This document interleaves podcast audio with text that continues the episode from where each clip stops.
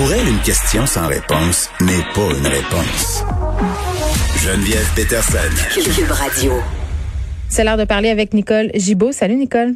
Salut Geneviève. On va faire un retour sur cette histoire euh, qui s'est déroulée dans un stationnement euh, de Sherbrooke, dans le stationnement d'un Walmart, pour être plus précise, en avril euh, dernier. tu te souviens, c'est ce conducteur qui aurait happé mortellement un gardien de sécurité. Ça avait été très, très médiatisé. Et là, le conducteur en question fait désormais face à une accusation d'homicide involontaire, ce qui n'était pas le cas au départ. Il avait été accusé de criminelle, de voie de fait, de voie de fait grave, de délit de fuite. Mais euh, la mort de la victime, Philippe Jean, qui est décédé quand même en août dernier, donc quelques mois après l'incident, a changé euh, la donne. Il avait passé quatre mois dans le coma. Oui, absolument. Puis euh, c'est quand tu dis que ça s'est passé en avril, c'est important parce que on était au début de toute cette affaire de confinement puis de pandémie puis etc. Puis ça avait carrément touché tout le monde parce que à première vue là, euh, s'en prendre à un gardien qui faisait son travail, père de cinq enfants. Oui, il voulait faire euh, respecter les règles sanitaires. C'est ça, la, base de l'échafourée. Exactement. Alors avec quelqu'un qui, euh, qui ne voulait de toute évidence pas euh, se, conformer. Alors, il y avait eu euh, vraiment quelque chose de, spécial parce que c'était lié directement au début de la pandémie. Euh, par la suite, on se souviendra qu'il y a eu certaines vidéos qui sont, je pense, c'est l'avocate de Monsieur mm. Coudard qui avait fait circuler ou a fait donner aux médias, peu importe, ou que les, les médias l'avaient trouvé, une vidéo qui semblait montrer un tout autre portrait où le monsieur gardien au Walmart aurait sauté sur le véhicule. D'où là, puis on se souvient Geneviève là qu'il y avait eu des des euh, GoFundMe. Oui, une levée de fonds pour les enfants de cet homme-là. Je pense qu'il y avait quelque chose comme cinq enfants là, oui. Oui, exactement. Puis finalement, la personne qui avait mis ça en ligne a été euh, d'une honnêteté extrême, avait dit Oh, écoutez, ça change la donne, on va remettre l'argent, etc. Ça, c'est c'est pour le, le, le, le fond, le, le contexte. Mais maintenant, aujourd'hui, j'ai compris, on a compris que euh, la couronne s'est penchée très, très, très sérieusement à regarder l'ensemble de la preuve. On regarde pas juste une vidéo, on regarde probablement d'autres vidéos, d'autres caméras. On a obtenu d'autres témoignages. Là, je, je, j'ai je dis pas que j'ai cette information-là. Ce que je dis, c'est que c'est sûrement dans ce contexte-là qu'on a fait en sorte que aujourd'hui, on est en mesure de déposer avec confiance, parce que quand mhm. le DPCP dépose, on sait que euh, l'horloge Jordan euh, commence là. Alors, euh, on est en mesure pour le DPCP de penser qu'on en arriverait à une conclusion de d'homicide involontaire, de conduite dangereuse causant la mort, euh, délit de fuite. Alors, c'est des accusations extrêmement sérieuses, euh, mais très, très sérieuses. Alors, euh, ce monsieur-là devra faire face à la justice et, et, c'est dans ce contexte-là qu'il va faire face à, la justice. Mais il a été remis en liberté avec des conditions. On continue à dire qu'il devrait et qu'il sera maintenu en liberté, mais avec des conditions très strictes à respecter jusqu'à son procès. Des Parce évidemment, il y a une présomption d'innocence, on le sait. Là. Est-ce que les conditions, puis peut-être que tu le sais pas, Nicole, là, ils sont liés à, par exemple, l'utilisation d'un véhicule? Ah ben ça c'est je je, je doute pas. même pas. je, je, je, le sais pas, j'ai pas les conditions devant moi, mais normalement là dans un dossier de l'appareil sorte, je pense que oui là, ça serait ce serait un peu déroutant de penser que, que non, mais non, je les je les connais pas les, les, les conditions exactes. Bon, euh, un mois après être sorti de prison, euh, un homme qui a déjà été qualifié par euh, une psychiatre de dangereux sans sa médication, puis ça on s'en parle souvent, Nicole. Là. Oui. il aurait battu à mort son propre père de 93 ans. Ça s'est passé dans un duplex de Ville-et-Mort. C'est un quartier de Montréal. c'est la maison familiale en fait. Cet homme-là qui est accusé, c'est la maison où ses parents habitaient depuis près de 30 5 ans. Et là, l'accusé, euh, Giuseppe Calabrese, 64 ans. Euh, il a comparu par vidéoconférence euh, mardi pour le meurtre euh, de son père. Et vraiment, il est accusé de meurtre prémédité. Et il semblait, en tout cas, si on se fie à ce qu'on peut lire dans différents médias, désorienté pendant son audience, même qu'il a dit à des policiers qu'il n'avait rien compris. Oui, puis encore, je sais pas là, mais il y a quelque chose qui se passe vraiment là parce que ça fait deux jours en ligne qu'on parle de, de, de fils qui assassinent carrément leur père ou qui sont présumés à savoir euh, assassiner leur père. Et ici, c'est tellement désolant. On ajoute à ceci ce que tu viens de dire, possiblement un problème de santé mentale, mm-hmm. euh, assez clairement défini là, il y a longtemps. Mais le problème, c'est que c'est un, c'est un individu. Puis on n'est pas, on n'est pas euh, médecin, personne. Mais lorsque il n'y a pas de médication pour, j'imagine que les médecins doivent ou savent ou devraient, euh, même si ça fait X nombre d'années, il doit y avoir certaines maladies qu'on doit suivre avec une médication. Je ne suis pas, suis pas médecin encore une fois, là, mais, hmm. mais il me semble que, que, que que tu sais il y a des gens qui prennent des médications de, de, la médication à vie, ils sont très hmm. très très corrects avec une médication à vie, mais il faut toujours bien s'assurer d'une façon ou d'une autre lorsqu'il y a un risque de dangerosité. Je parle bien d'un risque parce qu'ils l'ont déjà évalué ce monsieur-là, euh, le, le, le présumé assassin. Puis son père avait 93 ans. C'était le papy du quartier. Oui, là, tout le monde euh, l'aimait. Euh, c'est le, prototype du bon monsieur. Mais tu sais, tu me parles du risque qu'il représentait et euh, de sa médication.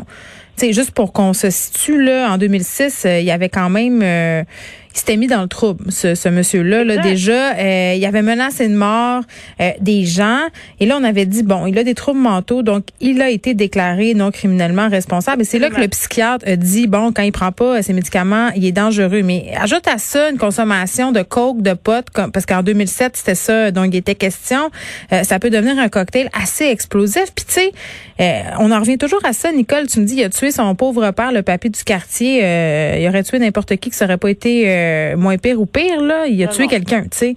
Mais comment on oblige les personnes qui ont des problèmes de santé mentale, qui sont dangereuses, puis là, je veux dire à gros traits de crayon gras, là, parce que c'est pas parce que tu as des problèmes de santé mentale que tu es agressif ou que tu vas tuer quelqu'un, là. Ça, c'est important de le spécifier. Mais si tu as des tendances à être violent puis que tu dois avoir une médication, tu sais comment on s'assure que ces gens-là la prennent on, on en revient toujours à ça toi et moi dans la discussion puis on dirait qu'il y a rien à faire tout le temps, et je me souviens qu'on en a parlé dans d'autres dossiers où on a déjà dit, puis on a entendu des ministres, on a entendu des policiers, on a entendu des médecins, psychiatres, on a entendu plein de monde dire il n'y a pas de risque zéro parce qu'il n'y a jamais de risque zéro quand quelqu'un. Puis c'est pas tu fais bien de le dire, c'est pas toutes les personnes, c'est pas voyons donc, c'est pas toutes les personnes qui ont un problème de santé mentale qui sont dangereux. Sauf que ici, encore une fois, on va on va mettre le cas là, euh, à la lumière. Là. On a une personne où on a clairement détecté un problème puis on le dit,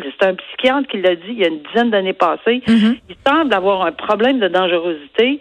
Et si on ajoute, ben, tu sais, comme tu dis, le, la coke, le, le, le, pote, etc., qui les rend en psychose terrible, qui leur fait. Mais ça, ça, j'imagine, je sais pas, j'ai pas de solution, mais est-ce que ces gens-là, les, les, les, les, psychiatres et compagnie, peuvent pas suggérer peut-être. Mais il n'y a pas de suivi, ces gens-là, parce qu'il n'y a pas de moyens. C'est parce qu'à un moment donné, il faut injecter de l'argent, il faut que l'argent ait à la bonne place, il faut les accompagner. Tu peux pas laisser partir quelqu'un avec une boîte de pilules puis dire revenez dans six mois pour un suivi. Des fois, ça se passe pas de même. Les gens, ils se font pas de suivi. Non, ils font pas de suivi. Puis comment les obliger à faire un suivi? Ben c'est sûr que là, euh, on entre dans plein de lois sur la santé mentale. On entre dans la, la, vie privée. On entre dans. Mais sans les obliger, si on avait un accompagnement qui a du bon sens, on se retrouverait pas dans des situations comme ça. Évidemment, le risque zéro n'existe pas, mais sans légiférer les gens veulent pas se faire accompagner, non, je connais. C'est je prends mes médicaments. Euh, c'est sûr que le réseau euh, est important, réseau familial, réseau X, puis peut-être que son père ne savait même pas qu'il consommait, peut-être que, tu sais, où ici, on ne sait pas qu'est-ce qui est arrivé dans les circonstances, mais c'est tellement désolant. J'espère qu'on va sonner l'alarme de plus en plus, puis essayer de trouver, tu sais, essayer de trouver ensemble une solution que ça soit euh, soit réaliste là, pour essayer d'éviter des drames comme ça. C'est pas la première fois et ça sera pas la dernière fois. Euh, parce que ces gens-là, même en santé mentale, qui ont de, la médication, s'ils oublient, s'ils font ci, s'ils font ça, mm. ont une surdose de, de, de, de quoi que ce soit, euh, comment les suivre. Et puis on est en pleine pandémie, là, on sait, euh, ça exacerbe euh, toutes les affaires.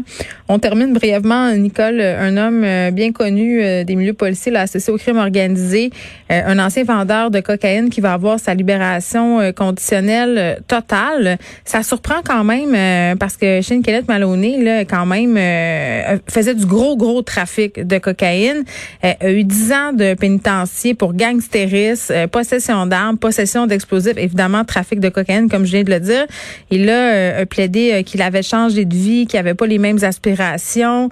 quand même, ça fait, ça nous fait poser des questions. Est-ce qu'on peut tourner le dos à ce point-là, à ce mode de vie-là, puis pour avoir une libération conditionnelle totale, il faut avoir réussi à convaincre le comité. Il a quand même euh, euh, purgé sa sentence depuis 2012. On s'entend que 8 ans sur 10 ans, c'est quand même beaucoup. Là. 8 sur 10, euh, dans deux ans, il serait sorti pareil. Toutes ces questions-là, là, il y aurait eu sa mm. libération, il aurait terminé. On peut pas garder quelqu'un plus tard. Alors, est-ce que deux ans avant, parce que c'est, c'est très, très complet là, comme sentence, mm-hmm. est-ce qu'on peut croire à la réhabilitation? Ben, je pense que oui. Euh, dans certains cas. Est-ce qu'ici, on a fait le tour du jardin?